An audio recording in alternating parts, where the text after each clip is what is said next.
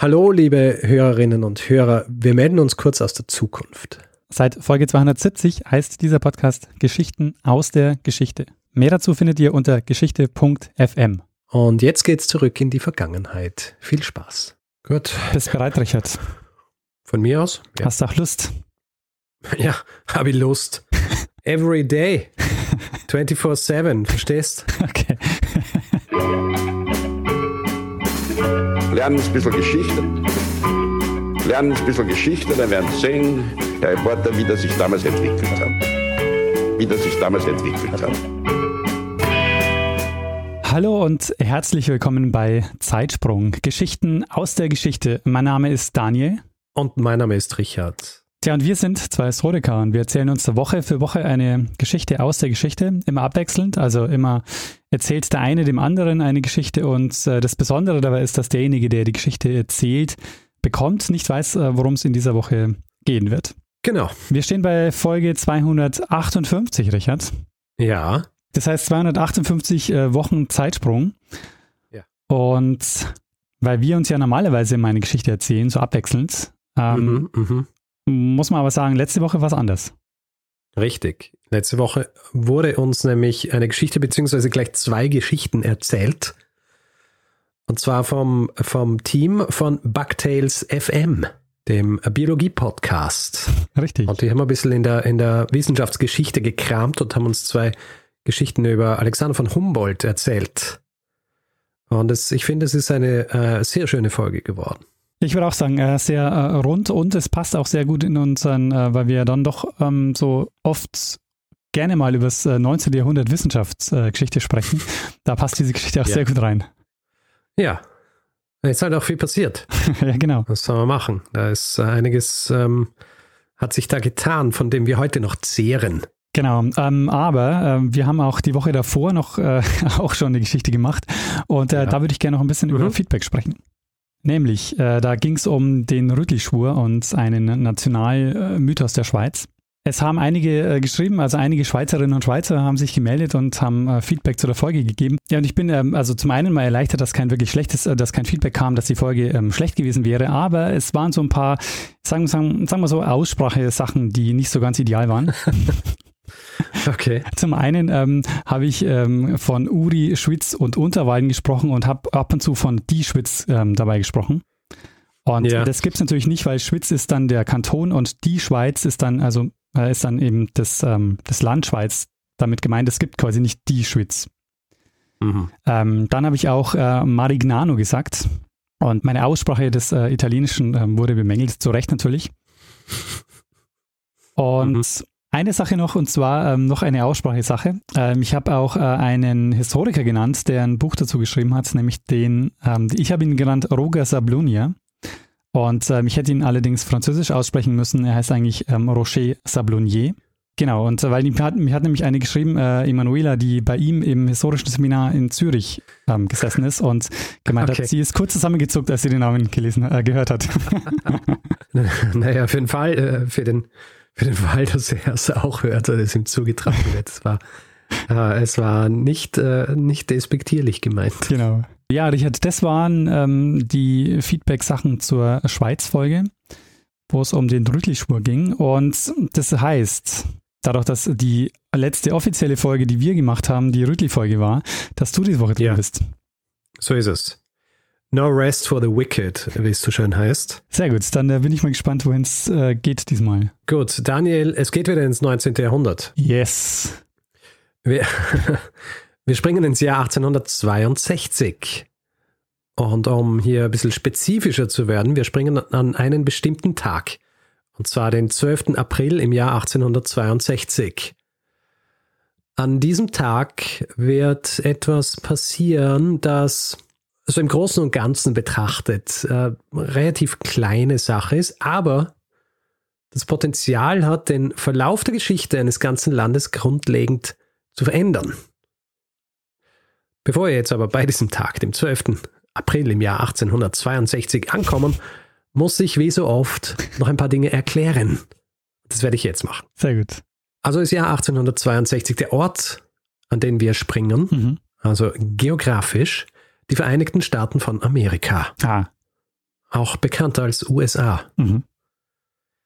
Die U S A sind zu jenem Zeitpunkt allerdings nicht so vereinigt, denn achtzehnhundertzweiundsechzig, mhm. wo befinden wir uns da gerade? Ähm, das ist äh, dann äh, der amerikanische Bürgerkrieg. Richtig, amerikanischer Bürgerkrieg seit achtzehnhunderteinundsechzig. Ich möchte jetzt hier keinen äh, kleinen Abriss des amerikanischen Bürgerkriegs ähm, geben, aber nur kurz äh, gegenüber stehen sich hier die aus der Union ausgestiegenen Südstaaten, die zusammengefasst werden in der sogenannten Konföderation beziehungsweise den Konföderierten, und die noch in der Vereinigung gebliebenen Nordstaaten, die in diesem Fall die Union ausmachen. Und dieser Krieg beginnt im April achtzehnhunderteinundsechzig mit dem Beschuss eines Forts durch Soldaten der Konföderation, und, und im Frühjahr achtzehnhundertzweiundsechzig befinden wir uns also seit ungefähr einem Jahr im Krieg. Dieser Krieg wird ähm, recht gern als der erste moderne Krieg bezeichnet, und ein Grund dafür ist, dass eine Sache ganz groß äh, wurde, beziehungsweise äh, äh, wahnsinnige Wichtigkeit erhielt, und zwar die mobile Kriegsführung über größere Gebiete. Und du kannst dir vorstellen, was wichtig war in diesem Zusammenhang, im Zusammenhang einer, einer mobilen Kriegsführung. Also mobil im Sinne von äh, vielleicht die Eisenbahn? Richtig. Okay. Wir haben ja schon ein-, zweimal über das Eisenbahnnetz in der U S A, also Eisenbahnnetz in den U S A gesprochen. Zum Beispiel in der Folge zu Crash at Crush, Folge zweihundertachtzehn. Ja. Dort ähm, erkläre ich so ein bisschen auch, was es mit diesem Eisenbahnnetz in den U S A auf sich hat. Auch wieder nur ganz kurz, achtzehnhundertzweiundsechzig, da war das Eisenbahnnetz der U S A noch relativ jung. Also der Aufbau des Eisenbahnnetzes beginnt so in den achtzehnhundertdreißiger Jahren in den U S A, und es dauert dann eine Zeit, bis zum Beispiel auch die transatlantischen Eisenbahnlinien gebaut werden. Mhm. Wer ein bisschen mehr darüber wissen will, kann sich diese Folge Crash at Crush anhören, und ähm, zufälligerweise vor kurzem, also vor einigen Wochen, wurde auch eine Kolumne darüber von uns verfasst, auf äh, spektrum punkt de veröffentlicht, wo wir äh, auch regelmäßig Kolumnen schreiben. Könnte man eigentlich auch mal darauf hinweisen während der Folge, oder? Also wer sich, äh, wer sich gerne unsere Geschichten auch mal durchliest, ähm, vielleicht schon alle äh, kennt, aber sich denkt, hm, möchte nochmal durchlesen. Ausgewählte gibt es äh, alle zwei Wochen auf spektrum punkt de. Jedenfalls, im Jahr achtzehnhundertzweiundsechzig war das Netz aber schon so gut ausgebaut, dass es ein integraler Bestandteil der Kriegsführung während des Bürgerkriegs war. Mhm. Also Truppenbeförderung, Warntransporte, das waren die Dinge, die eben genau diese mobile Kriegsführung möglich gemacht haben. Und diese Eisenbahn stellt halt wirklich eine, eine unvergleichbare Erleichterung dar, weil das Straßennetz war zu jener Zeit zwar existent, aber die Straßen waren relativ krude. Ja? Also oft hast du verschlammte Straßen gehabt, weil so diese klassischen ähm, geteerten Straßen, so wie wir es heutzutage haben, das war damals ja nicht Standard, vor allem nicht Vor allem nicht im Land, äh, auf dem Land. Ja. Das heißt, ähm, wo du früher Truppenbewegungen gehabt hast oder, oder Material transportiert hast, hast du es eben zu Fuß, am Pferd oder in, in, in, in Wagen oder Kutschen machen müssen. Ja. Ist natürlich ungleich umständlicher und langsamer als die Benutzung einer Eisenbahn.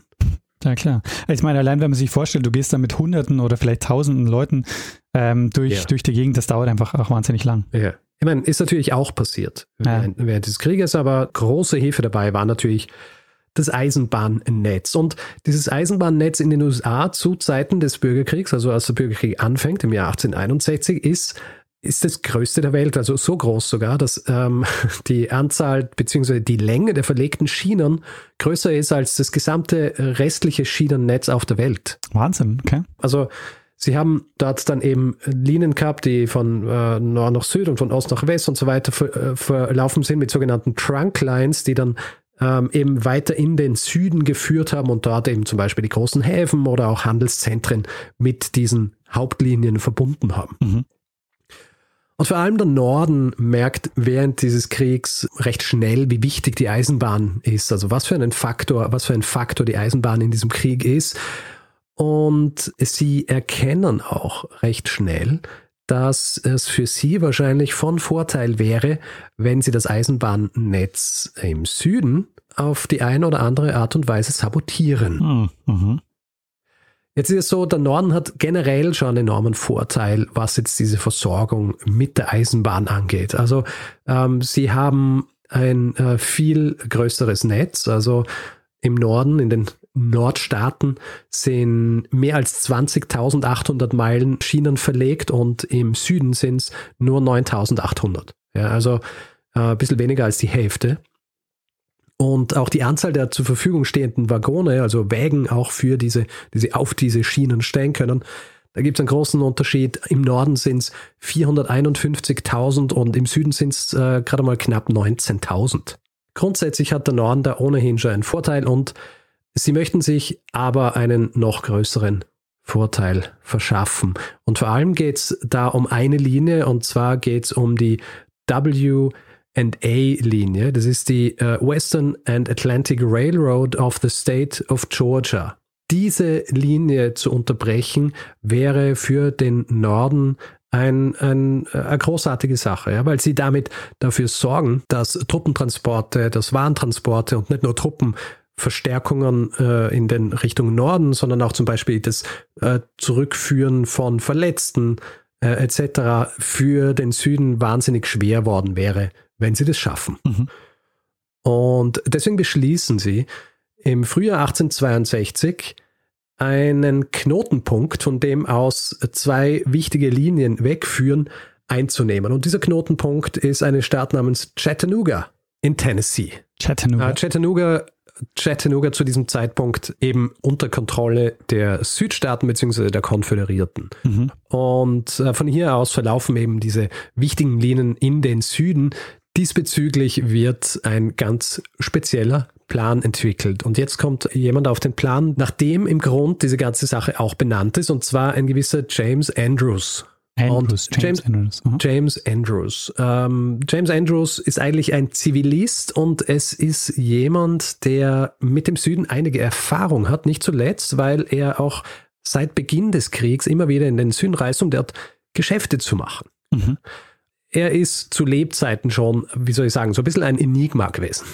Jemand, über den man nicht wahnsinnig viel weiß. Seine politische Einstellung ist nicht wirklich bekannt gewesen, außer dass er dran geglaubt hat, dass es wichtig ist, dass die Union wiederhergestellt wird. Mhm. Und äh, wie gesagt, im Jahr achtzehnhunderteinundsechzig, als der Krieg beginnt, beginnt auch er regelmäßig in den Süden zu reisen. Es ist auch nicht einmal ganz klar, ob er nicht vielleicht aus dem Süden kommt. Er beginnt also in den Süden zu reisen, um dort Handel zu treiben, beziehungsweise Schmuggel. Ja. Zum Beispiel in erster Linie handelt er mit Kinin, das äh, im Süden rar war, das sie aber gebraucht haben gegen Malaria zum Beispiel. Er handelt aber auch mit anderen Dingen wie äh, Nadeln und Faden und Knöpfe, was halt, äh, was halt gebraucht wird. Mhm. Und er ist, er ist ein guter Händler, er ist ein guter Schmuggler und er, er, er, die Leute vertrauen ihm auch. Also er, er kann viele seiner Kontakte im Süden, äh, die vertrauen ihm. Äh, was sie nicht wissen, ist, dass er, was er dort lernt im Süden, vor allem auch über die Infrastruktur und was sich so tut, was auch Truppenbewegungen und so weiter ange, angeht, das Das teilt er, wenn er wieder zurückkehrt in den Norden, gleich den, äh, den Streitkräften des Nordens mit. Ja. Also er war ein Spion. Ist also das, äh, man kann ihn als Spion bezeichnen. Mhm. Es ist jetzt nicht so, dass er, äh, dass er bezahlt wird von, ähm, von Union, dass er hier äh, in Süden fährt, um, um zu spionieren, sondern das, äh, wie soll ich sagen, das geht so ein bisschen in einem Aufwaschen. Mhm. Ja. Kann ein bisschen Profit machen und gleichzeitig auch die Dinge, die er lernt, weitergeben. Und dieser Andrews entwickelt jetzt also für einen Ormsby M. Mitchell, der äh, Teil der Army of the Ohio ist, einen Plan. Er legt ihm einen Plan vor, der jetzt für uns ein bisschen außergewöhnlich klingt, aber im damaligen Kontext äh, eigentlich sehr viel Sinn ergeben hat. Mhm. Und zwar plant er, dass er einen Zug bzw. eine Lokomotive der Konföderierten stehlen will.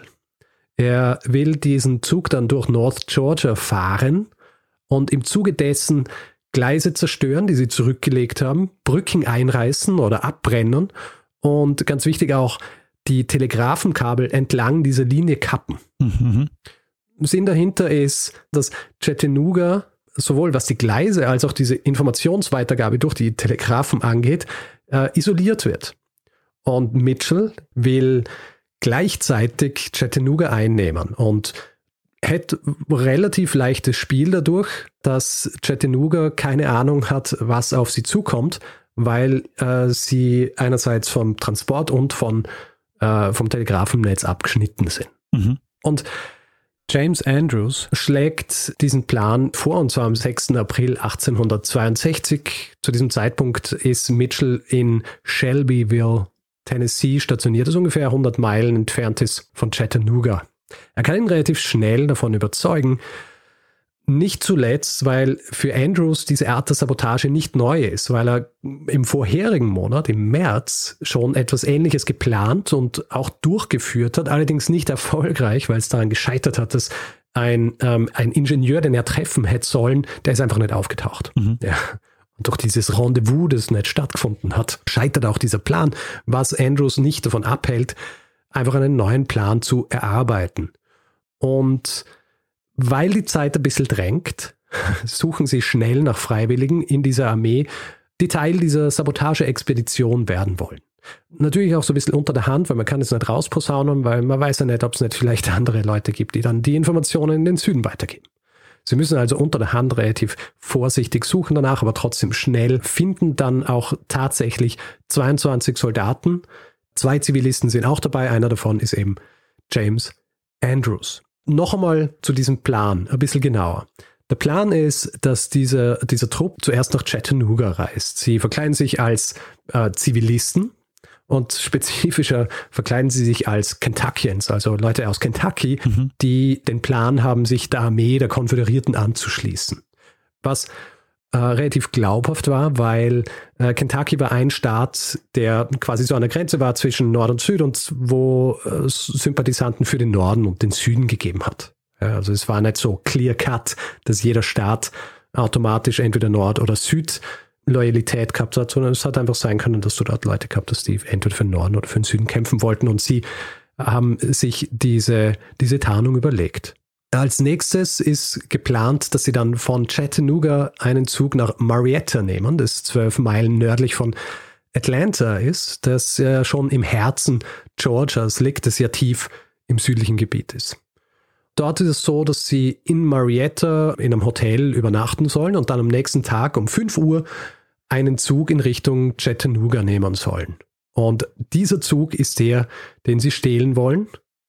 Und geplant ist es, dass sie das an einer Haltestelle namens Big Shanty machen, das äh, acht Meilen nördlich von Marietta lag. Warum genau dieser kleine Ort Big Shanty? Also, es ist ein kleiner Ort, aber heißt Big Shanty. äh, es sind drei Gründe. Einerseits ist es so, dass so eine, eine Dampflokomotive, die braucht zwei Dinge. Weißt du, was die zwei Dinge sind? Also, die braucht ähm, Kohle. Kohle oder, oder Holz. Oder ja, Holz, also ähm, Brennstoff. Und sie braucht eine Person, die den Ofen befüllt. Ja, sie braucht noch was. Was äh, sorgt denn dafür, dass überhaupt Dampf produziert wird? Ah, Wasser. Richtig. Braucht Holz und Wasser. Und Big Shanty ist einer dieser Orte, wo die Lokomotive aufgefüllt wird. Vor allem dieser Weg Richtung Chattanooga ist oft bergauf.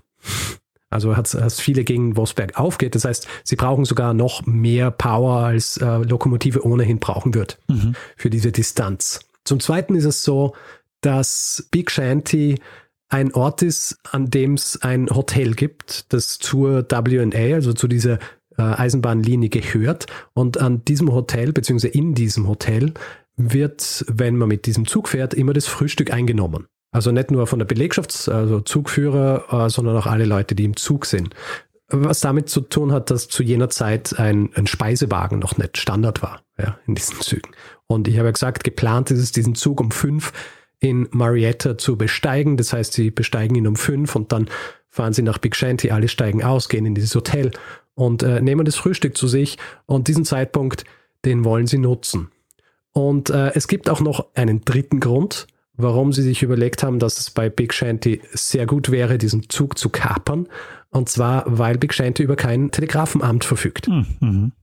Damit soll natürlich verhindert werden, dass dieser Diebstahl dieses Zugs sofort äh, weitergeleitet wird, andere Stationen gewarnt werden und schlussendlich dann eben auch Chattanooga gewarnt wird vor einem Zug, der gestohlen wurde und äh, in, in Richtung Chattanooga reist. Mhm. Ziel dieses Plans war, eigentlich ist recht eng gefasst. Ganz dezidiert ging es in erster Linie darum, den Konföderierten die Benutzung dieser Linie unmöglich zu machen. Ja. Es war nicht geplant, dass irgendwie weitere Lokomotiven oder weiteres Material zerstört wird, dass Waren äh, gestohlen oder zerstört wird oder gar irgendwie Kampfhandlungen oder so stattfinden. Es war nicht geplant, feindliche Soldaten anzugreifen. Die erfolgreiche Durchführung dieses Plans würde bedeuten, dass ein Krieg viel kürzer dauern würde, weil sie, wenn sie effektiv diese Linie zunichte machen, es dem Süden unmöglich machen, schnell Truppen in den Norden zu führen und es deswegen für den Norden einfacher wäre, wichtige Punkte im Süden einzunehmen und schlussendlich dann damit vielleicht auch den Krieg zu gewinnen. Mhm. Jetzt ist es natürlich so, dass Pläne Pläne sind und die Realität sieht dann natürlich oft ein bisschen anders aus. Okay. Anfangs funktioniert alles eigentlich genauso, wie sie sich's vorgestellt haben. Mhm. Diese Truppe um Andrews, die die Andrews Raiders genannt wurden, die machen sich, nachdem sie sich äh, zuerst Kleidung und Essen besorgt haben, dann am Abend des siebten April auf den Weg und äh, trotz einiger Hindernisse wie ein paar Stürme und auch, dass sie im Grunde durch eben feindliches Gebiet fahren müssen, also vielen feindlichen Soldaten begegnen et cetera, schaffen sie es ohne Probleme über hundert Meilen in dieses in dieses feindliche Gebiet vorzudringen. Ja, was ähm, an sich eigentlich schon außergewöhnlich ist, weil keiner dieser Soldaten war, äh, war ein Spion. Ja? Also die waren es nicht äh, gewohnt, sich hier irgendwie inkognito zu bewegen mhm. und ähm, irgendwie einen äh, Kentucky-Akzent vorzutäuschen oder Dialekt. Ähm, also das an sich eigentlich schon eine, eine hervorragende Leistung. Sie besteigen dann also, so wie sie es geplant haben, am zwölften April achtzehnhundertzweiundsechzig einen Zug, der angezogen wird, beziehungsweise gezogen wird von einer Lok namens The General. Und sie stoppen, wie vorgesehen, eben acht Meilen nördlich von Marietta in Big Shanty. Alle steigen aus, um in dieses Hotel zu gehen, um zu frühstücken und gleichzeitig wird Holz und, und Wasser aufgefüllt. Mhm. Und jetzt treten eben diese Andrews Raiders auf den Plan. Sie entkoppeln diesen Zug bis auf drei Wagen bzw. Waggone, Waggöne vom, vom Rest des Zugs. Ist es Waggöne oder Waggone? Waggons, oder? Waggons. Ja, schon. Na gut, Waggons. Äh, okay. Äh, sie entkoppeln also äh, bis auf drei Waggons den Rest des Zugs und gewisser William Knight übernimmt dann die Führung der Lokomotive, während sich der Rest in diesen drei leeren Waggons versteckt. Und auf Kommando von Andrews, let us go now, boys, lassen sie dann diese Lokomotive aus Big Shanty rasen. Und äh, wenn ich jetzt rasen sage, ist es natürlich falsch, weil grundsätzlich waren die Züge zu jener Zeit nicht wahnsinnig schnell. Also die äh, Durchschnittsgeschwindigkeit waren ungefähr fünfzehn Meilen pro Stunde. Mhm. Und wenn man, wenn man seine Lokomotive pushen wollte, dann hat man es sogar bis auf Höchstgeschwindigkeit von zwanzig Meilen pro Stunde geschafft.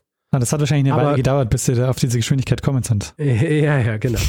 Für die Andrews Raiders wirkt es jetzt so, als hätte alles geklappt. Interessanterweise, gegenüber dieses Hotels in Big Shanty gibt es ein Vor- bzw. ein, äh, ein Ausbildungslager für konföderierte Soldaten, was ihnen zu diesem Zeitpunkt nicht bewusst war. Sie haben zwar, also vor allem Andrews hat natürlich die Gegend gekannt, allerdings war dieses Ausbildungslager schon mal geschlossen worden und er ist, glaube ich, davon ausgegangen, dass es noch immer geschlossen ist, aber sie stehlen effektiv diesen Zug im Beisein von tausenden äh, konföderierten Soldaten.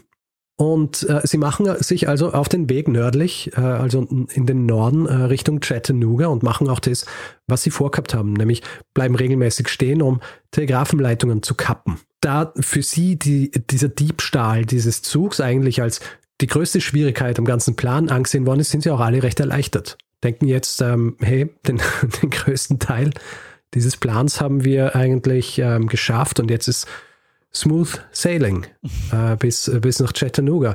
Allerdings haben Andrews und seine Raider die Rechnung ohne einen bestimmten Mann gemacht und der Name dieses Manns ist William A. Fuller. Dieser Fuller ist der Zugführer des Generals. Aha.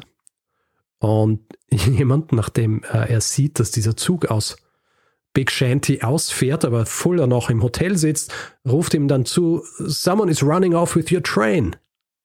Und er rennt nach draußen und er muss erkennen, tatsächlich, mir wurde mein Zug gestohlen. Und das einzig Logische, was man in dem Zusammenhang machen kann, ist, man verfolgt den Zug. Und damit beginnt etwas, was dieser Episode auch den Namen geben wird, nämlich The Big Locomotive Chase of eighteen sixty-two. Ah, sehr cool, okay. Jetzt ist natürlich so, ähm, dieser Fuller, der hat jetzt nicht einfach irgendeine Lokomotive zur Verfügung. Also das Einzige, was ihm bleibt, ist, einmal diesem Zug nachzurennen. Mhm.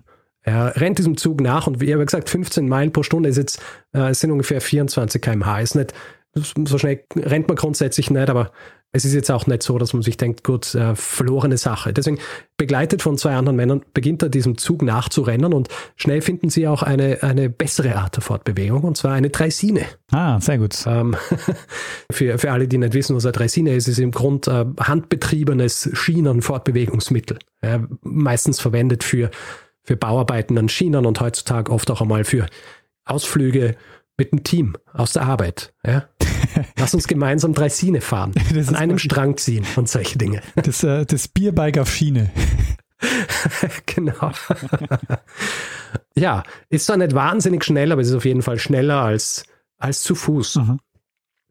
Diese Draisine entgleist ihnen aber relativ bald einmal, also müssen sie wieder weiterrennen. Aber an einer der nächsten Stationen, nämlich Etowah, können sie umsteigen, und zwar auf eine neue Lok. Und diese neue Lok, die ist auf einem dieser Nebenstränge, dieser, dieser Linien steht sie. Und zwar ist es ein Nebenstrang, der direkt fährt zur Cooper Iron Works. Eine, eine Fabrik, und die hat ihre eigene Lok. Das ist die sogenannte Yonah. Und diese Yonah, die besteigen sie jetzt und fahren diesen Andrews Raiders nach. Die Andrews Raiders sind sich aber nicht bewusst, dass sie verfolgt werden. Die machen jetzt vor allem einmal Dienst nach Vorschrift. Es ist so, dieser Zug hat er einen Fahrplan und sie möchten ja nicht auffallen. Möchten die Aufmerksamkeit nicht auf sich richten, deswegen versuchen sie, das Ganze so unauffällig wie möglich zu machen, was grundsätzlich natürlich auch ein bisschen schwierig ist, weil du musst dir vorstellen, zu jener Zeit, diese Züge, die dort gefahren sind, die Stationsvorsteher der jeweiligen Stops äh, bzw. Stationen, die haben natürlich die Leute gekannt, die in diesen Zügen sitzen, beziehungsweise diese Züge führen. Ja? Ja. Die haben die Gesichter gekannt, gekannt, was für Belegschaft es da gibt, und dann haben sie sich natürlich schon gefragt, äh, warum sind da jetzt andere Leute in diesem Zug?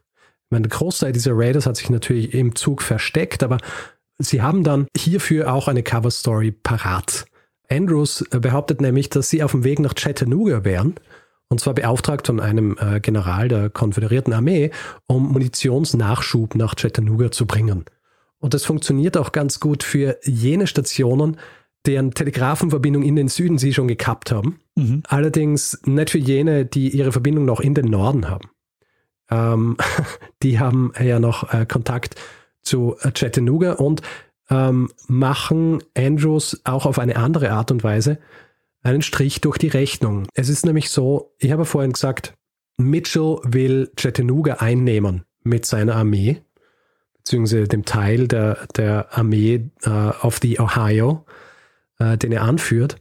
Und diese Tatsache ist mittlerweile nach Chattanooga gedrungen und in, wie soll ich sagen, ein bisschen an der Panik, beginnen sie jetzt Züge in den Süden zu schicken mit Materialien, von denen sie nicht wollen, dass sie in die Hände äh, des Nordens fallen, für den Fall, dass Chattanooga eingenommen wird. Mhm.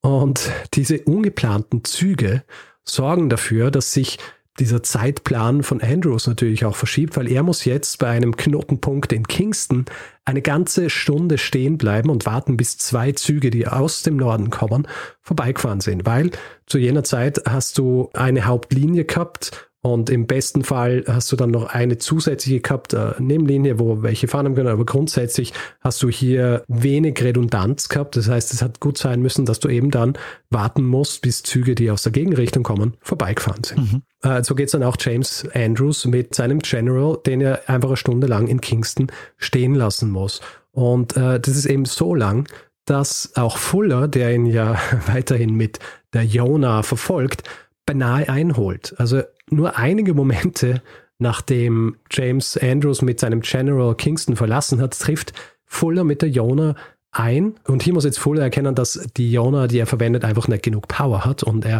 äh, er wechselt in Kingston auf die William R. Smith, die auf einem Nebengleis stand. wird aber dann in einem Ort namens Adairsville gestoppt, weil Andrews und seine Raiders auch diesen einen Teil des Plans wahrgemacht haben, und zwar haben sie angefangen, Gleise zu zerstören.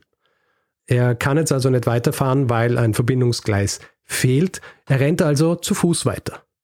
Er rennt zu Fuß weiter, bis er auf eine Lokomotive stößt, die südlich fährt, die Texas. Und weil keine Zeit bleibt, hier jetzt die Richtung zu wechseln, verfolgt er Andrews und seine Raiders jetzt also rückwärts fahrend. Und äh, ich meine, du denkst ja jetzt wahrscheinlich, ha, rückwärts ist es noch langsamer. Es ist im Grunde genau gleich schnell wie, äh, wie in die andere Richtung. Also Aha. Die Funktionalität ist ja mehr oder weniger dieselbe oder ist dieselbe, nur hast du dann eben diesen Teil der Lokomotive, wo du das Holz drin hast, ist dann halt vorne anstatt hinten. Die haben das auch äh, mit sich machen lassen. Also da kann er mal hingehen und sagen, hey, ich brauche eure Lokomotive, weil ich... Er hat es, er hat es eindrücklich vermitteln können, dass es äh, wichtig ist, weil ihm hier sein Zug gestohlen worden ist und dass das äh, höchstwahrscheinlich nördliche Saboteure sind. Mhm. Äh, es ist auch so, dass er dann bei einer der nächsten Stationen konföderierte Soldaten einsammelt, die dann mitfahren. Er weiß ja auch gar nicht genau, auf was er dann trifft, wenn er sie ein, äh, eingeholt hat. Mhm. Also eventuell gibt es ja dann vielleicht auch eine Auseinandersetzung. Und da braucht er auch Soldaten und die nimmt er dann mit. Ich habe vorhin auch erzählt, dass ein Teil des Plans war, dass diese Andrews Raiders auf ihrem Weg Richtung Chattanooga nicht nur Telegrafenkabel zerschneiden, Gleise entfernen oder zerstören, sondern dass sie auch Brücken zerstören.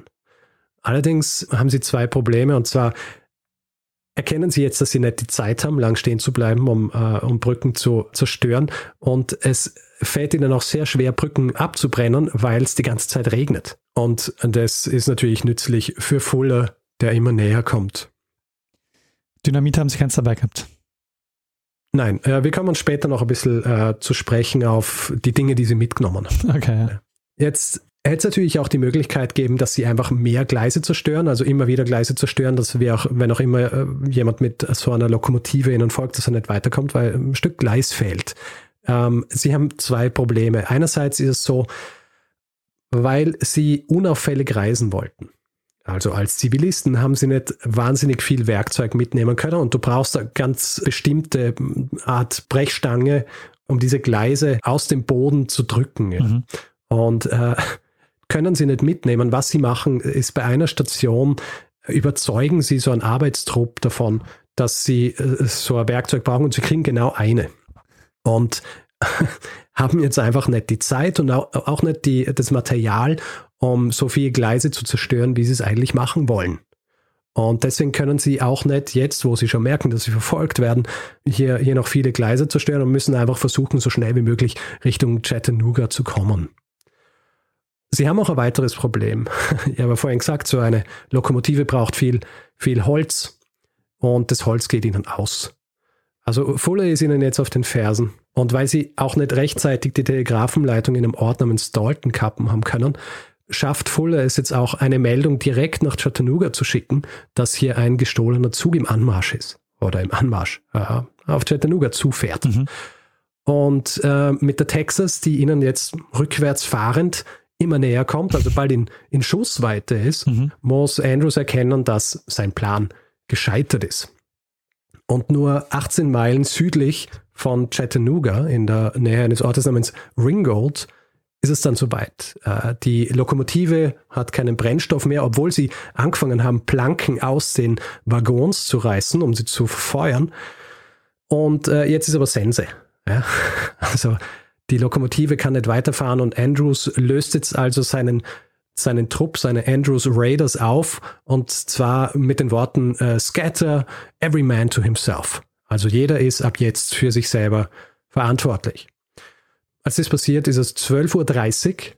Es ist sechs Stunden, nachdem diese, diese ganze Sache begonnen hat, und die gesamte Jagd hat achtundachtzig Meilen lang gedauert.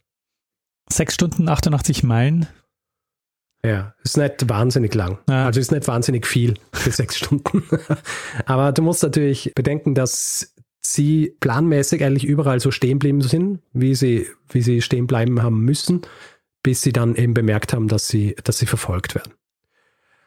Andrews und seine Männer springen also von dieser Lokomotive, aber innerhalb von zwölf Tagen werden alle gefasst. Ja, also zu diesem Zeitpunkt ist, äh, hast du jetzt schon überall in der Gegend diese äh, Soldaten der Konföderierten, die wissen, hier sind einige Leute aus dem Norden, die eine Lokomotive stehlen wollten. Und äh, sie werden innerhalb von zwölf Tagen alle gefasst.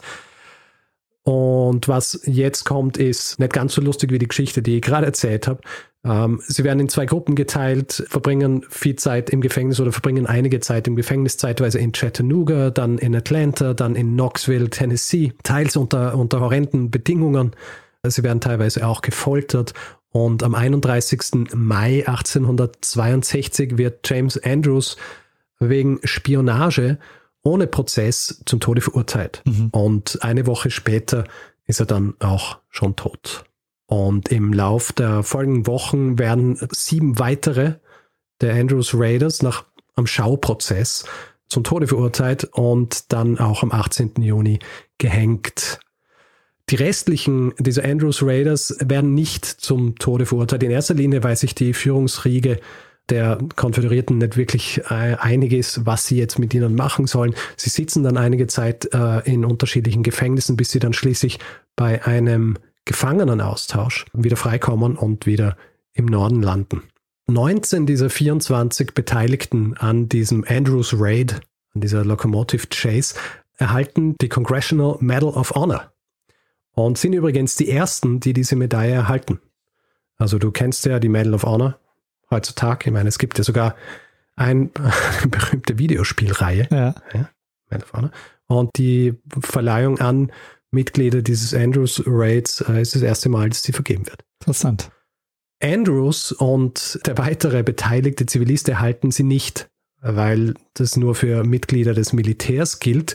Und ähm, weil ich ja vorhin gesagt habe, neunzehn der vierundzwanzig, das heißt, es gibt eben auch welche, die Teil des äh, Militärs waren, die sie nicht erhalten haben. Man weiß nicht genau, warum sie sie nicht erhalten haben. Also es gibt keine Aufzeichnungen darüber, was so dieser Entscheidungsprozess wäre, aber es ist was, was heutzutage auch noch immer Stein des Anstoßes ist. Im Jahr zweitausendacht hat es einen Versuch gegeben, dass ihnen posthum noch diese Medaille verliehen wird, aber äh, das ist äh, im Sand verlaufen. Mitchell, der ja Chattanooga einnehmen hätte sollen, schafft es nicht, Chattanooga einzunehmen. War ja eigentlich auch Teil des ganzen Plans. Höchstwahrscheinlich äh, funktioniert es eben auch nicht, weil sie eben nicht in der Lage waren, diese Gleise, die in Richtung Chattanooga führen, zu sabotieren und äh, auch die Telegrafenleitungen zu kappen, wie es eigentlich der Plan war. Vielleicht nur kurz jetzt noch, was waren jetzt die Gründe, dass es schiefgegangen ist? Aha. Du kannst dir vorstellen, der wichtigste Grund, die eine Sache, mit der sie einfach nicht gerechnet haben, ist Fulda, also der Zugführer. Ja. Niemand hat erwartet, dass jemand, nachdem er sieht, dass sein Zug gestohlen worden ist, anfängt, über Stunden den Zug zu verfolgen. Was Fulda allerdings gemacht hat und was sie unter Druck gesetzt hat und ihnen natürlich viele Möglichkeiten genommen hat, um den Plan wirklich äh, völlig in die Tat umzusetzen. Ein weiterer Grund, also was sie auch noch retten hätte können, wäre, wenn Andrews beschlossen hätte, die Yonah, also diese eine Lok, die Fuller verwendet hat, zu zerstören. Also laut Berichten von Überlebenden hätte Andrews tatsächlich gesehen, dass diese Yonah hier auf einem Gleis steht und hat sich auch überlegt, ob er sie zerstören sollte, aber er wollte einfach nicht die Aufmerksamkeit auf sich lenken und äh, wollte wahrscheinlich auch nicht die Zeit investieren. Im Nachhinein natürlich ein Fehler. Und weitere Gründe kann man auch ein bisschen Andrews zuschreiben. Es ist so, Andrews war kein Soldat. Ja. Er war jemand, der sich aus Situationen rausredet und so wollte es auch bei diesem, bei, bei diesem Diebstahl dieser Lok machen. Hätte er eventuell zum Beispiel Fuller in einen Hinterhalt gelockt, wo es unterschiedliche Möglichkeiten gegeben hätte äh, im Zuge dieses, dieser Verfolgungsjagd, dann hätte diese Sache ganz anders ausgesehen. Er wollte aber einfach keine Konfrontation. Hat halt auch gewusst, da sind dann Soldaten drauf und er wollte keine Schießerei. Sie waren zwar bewaffnet mit Revolvern, aber er wollte das so unblutig wie möglich machen. Ähm, ähnlich ist es auch bei diesem einen Vorgang gewesen, wo sie sich diese eine Brechstange für die Gleise ausgeliehen haben. Ausgeliehen. ausgeliehen. hätten sie im Grund, weil sie sind da an einen Arbeitstrupp, äh, auf einen Arbeitstrupp gestoßen. Es ist nicht genau klar, wie viele es waren. Wahrscheinlich so fünf, sechs, sieben Leute, die unbewaffnet waren. Da hätten sie sie einfach bedrohen können, hätten sagen, gebt uns all euer Werkzeug, ja, damit wir alle was zur Verfügung haben und schnell diese Gleise zerstören können. Haben sie aber nicht gemacht. Was eben auch wieder damit zusammenhängt, dass Andrews einfach der Meinung war, dass er das Ganze relativ unauffällig bis in den Norden schaffen könnte. Mhm. Was blieb dann schlussendlich von diesem ganzen Plan? Also die Telegrafenleitungen und auch diese Gleise, die sie zerstört haben, waren bis Tagesende schon wieder repariert. Die eigentlichen Nutznießer dieser gesamten Geschichte war eigentlich der Süden, weil sie jetzt gewarnt waren, dass solche Dinge passieren können. Und ab diesem Zeitpunkt waren die Züge besser bewacht, die Leute waren hellhöriger, wenn sie Leute gesehen haben, die sie nicht gekannt haben, und haben es im Grunde allen weiteren Saboteuren, die versucht hätten, hier irgendwas anzustellen, verunmöglicht, noch einmal was in diese Richtung hinzukriegen. Vielleicht noch abschließend ja. ähm, zwei Dinge. Das Ganze war ein Hinweis und ich habe ja auch aufgeschrieben, von wem? Nämlich von Frank. Ja, sehr gut. Frank, Frank hat mir geschrieben und hat gemeint, äh, das äh, klingt interessant, und er schickt es mir, weil ich ja auch die Folge zu Crash at Crush gemacht habe, und damit bin ich der U S A-Lokomotivenexperte ja, in unserem gut. Team. Und äh, noch was äh, über das Vermächtnis dieser gesamten Geschichte. Also mhm. die General, diese Lokomotive, die kann man heute im Southern Museum of Civil War and Locomotive History in Kennesaw sehen. Das in Georgia ist, glaube ich. Und Filme gibt es auch über diese Geschichte. Es gibt einen Film von Buster Keaton, der heißt The General. Ah. Er ist aber nur lose, lose basierend auf dieser Geschichte, ja. ähm, weil es im Grunde so ein bisschen eine Romanze ist, die da erzählt wird in diesem Stummfilm. Aber Teilaspekte dieses Raids, die kommen auch in diesem Film vor. Und äh, dann gibt es einen Film, wo das Ganze noch ein bisschen näher an äh, den tatsächlichen Gegebenheiten dargestellt wird, und zwar The Great Locomotive Chase aus dem Jahr neunzehnhundertsechsundfünfzig von äh, Walt Disney. Ach, von Walt Disney. Ich glaube, dieses Buster, ah. diese Buster Keaton-Geschichte, die, ähm, also ich, ich, ich kenne so ein paar Bilder aus diesem yeah, Film, glaube ich. Gibt es dieses eine GIF, wo er so vorne an dieser, äh, an der Lokomotive dran hängt? Das kann sein, ja. Ich das glaube, das äh, kommt mir sehr bekannt vor. Also ich glaube, äh, ich glaube, Buster Keaton würde quasi die, die Rolle dieses Fuller spielen, mhm. äh, wenn es jetzt eins zu eins ah, dasselbe wäre. Sehr interessant. Aber ähm, was, ähm, was mir noch einfällt gerade ist, du hast äh, gesagt, dass die die Medal of Honor bekommen haben. Ja. Das heißt, heute wird dieses, dieser Sabotageakt, ähm, wird quasi, äh, an den wird sich positiv erinnert. Ja, schon. Also, ähm, naja, die Union wurde ja dann wieder hergestellt. Ja. Das heißt, was zu jener Zeit gut war für die Union, ist quasi noch immer gut für die U S A, weil das jetzt die U S A sind wieder. Ja. Also, ja, auch wenn es ja, überhaupt nicht funktioniert hat. Also ich meine, diese, diese Geschichte war jetzt doch ein Misserfolg. Ja, ja, natürlich war es ein Misserfolg, aber sie haben natürlich äh, viel Mut und, äh, und so weiter bewiesen, dass mhm. sie das gemacht haben. Naja. Und weil du jetzt ein paar Gründe genannt hast, warum es nicht funktioniert hat. Ich meine, am Ende des Tages, äh, die hätten schon noch mehr so Werkzeuge und Dynamit und so brauchen können. Also ich meine, dann wäre es ja, hätten es brauchen können, aber weißt du, sie haben natürlich schauen müssen, dass sie relativ unauffällig sind. Weil ja. ich ja vorhin auch gesagt habe, waren vierundzwanzig Leute, die sich tiefst äh, ins feines Land begeben haben. Und da haben sie natürlich nicht allerlei Werkzeug mit sich schleppen können. Ich meine, im Nachhinein... Das war schon einer der Haupt-, also einer der Gründe, warum, warum sie dann Schwierigkeiten gehabt haben. Ich meine, daran sieht man, am Ende des Tages wäre es wahrscheinlich besser gewesen, sie hätten es während der Fahrt gemacht. Also sie wären, sie hätten sozusagen während der Fahrt den Zug gekapert. Dann hätten sie den, ähm, den Zugführer auch... irgendwie fesseln können, und dann äh, wäre es nicht passiert. Ja, schon. Aber es wäre halt ganz entgegen dieses Plans von Andrews gewesen, der halt so wenig Aufmerksamkeit wie möglich auf sich, auf sich ziehen wollte mit. Hm. Er wollte nicht äh, etliche Leute irgendwie in Schach halten müssen. Hat dann so leider nicht funktioniert.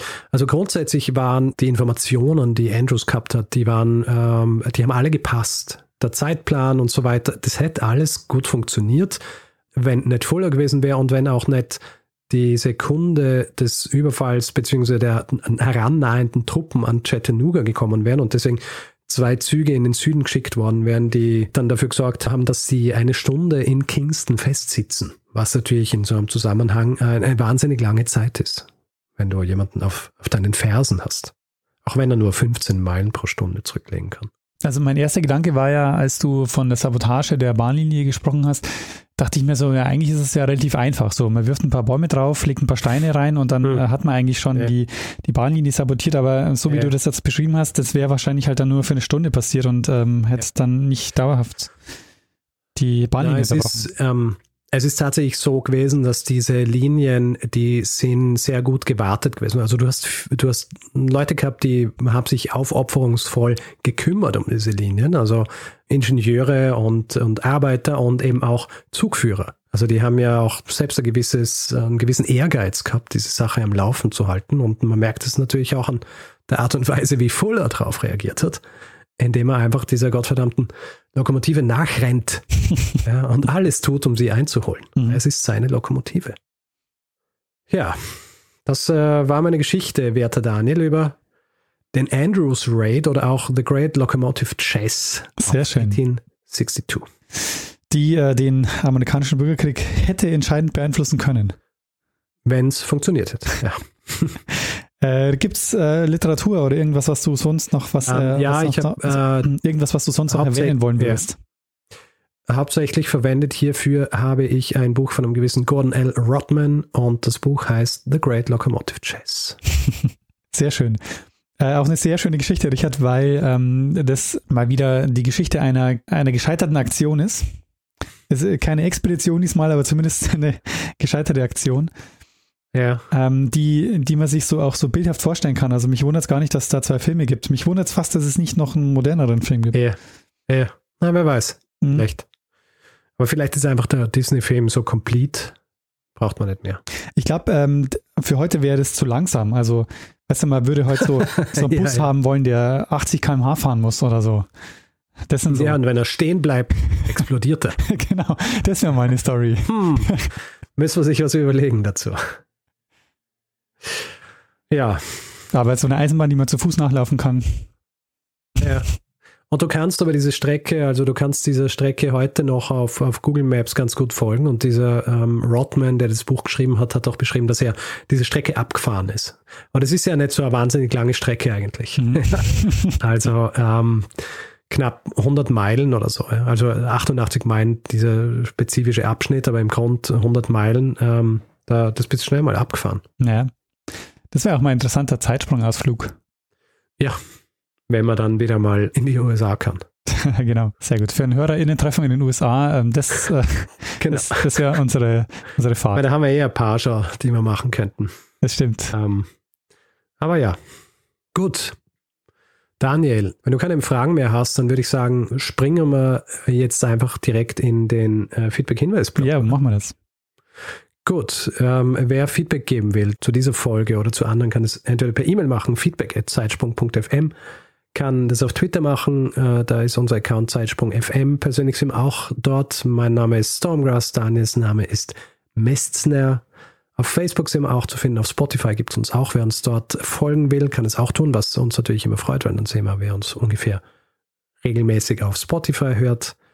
Und wer uns bewerten will, Sterne vergeben, Reviews schreiben, was uns immer freut, vor allem wenn es gute Reviews sind, ähm, die erhöhen dann auch unsere Sichtbarkeit und sorgen dafür, dass noch mehr Leute unsere Folgen hören können. Das heißt, man tut im Grunde auch einen Dienst an den anderen. Ja. Man kann es zum Beispiel auf Apple Podcasts machen oder auf panoptikum punkt d o oder grundsätzlich einfach überall, wo man Podcasts bewerten kann. Außerdem gibt es die Möglichkeit, uns finanziell zu unterstützen. Zeitsprung ist äh, werbe- und sponsorenfrei und soll es auch bleiben. Und das geht am besten, indem ihr uns ein bisschen was in den Hut werft, um dieses Programm hier am Leben zu erhalten. Alle Möglichkeiten, die ihr habt, um uns ein bisschen was äh, zukommen zu lassen, findet ihr auf der Webseite. Wir haben den Link dazu auch in den Shownotes jeder Folge. Und wir bedanken uns in dieser Woche bei Heike, Luca, Silat, Christine, Philipp, Steve, Jasmin, Alexander, Manfred, Christine, Martin, Anke, Gianpetro und Matthias. Vielen, vielen Dank für eure Unterstützung. Ja, vielen herzlichen Dank. Ja, Richard, dann würde ich sagen, äh, machen wir das, was wir immer machen. Geben wir dem einen das letzte Wort, der es äh, auch sonst immer hat. Genau. Bruno Kreisky. Lernen ein bisschen Geschichte. Lernen ein bisschen Geschichte, dann werden Sie sehen, der Reporter, wie das sich damals entwickelt hat. wie das sich damals entwickelt hat. Das ist aber kein, äh, kein Comicstreifen, sondern... Äh, ich weiß es gar nicht. Warte mal.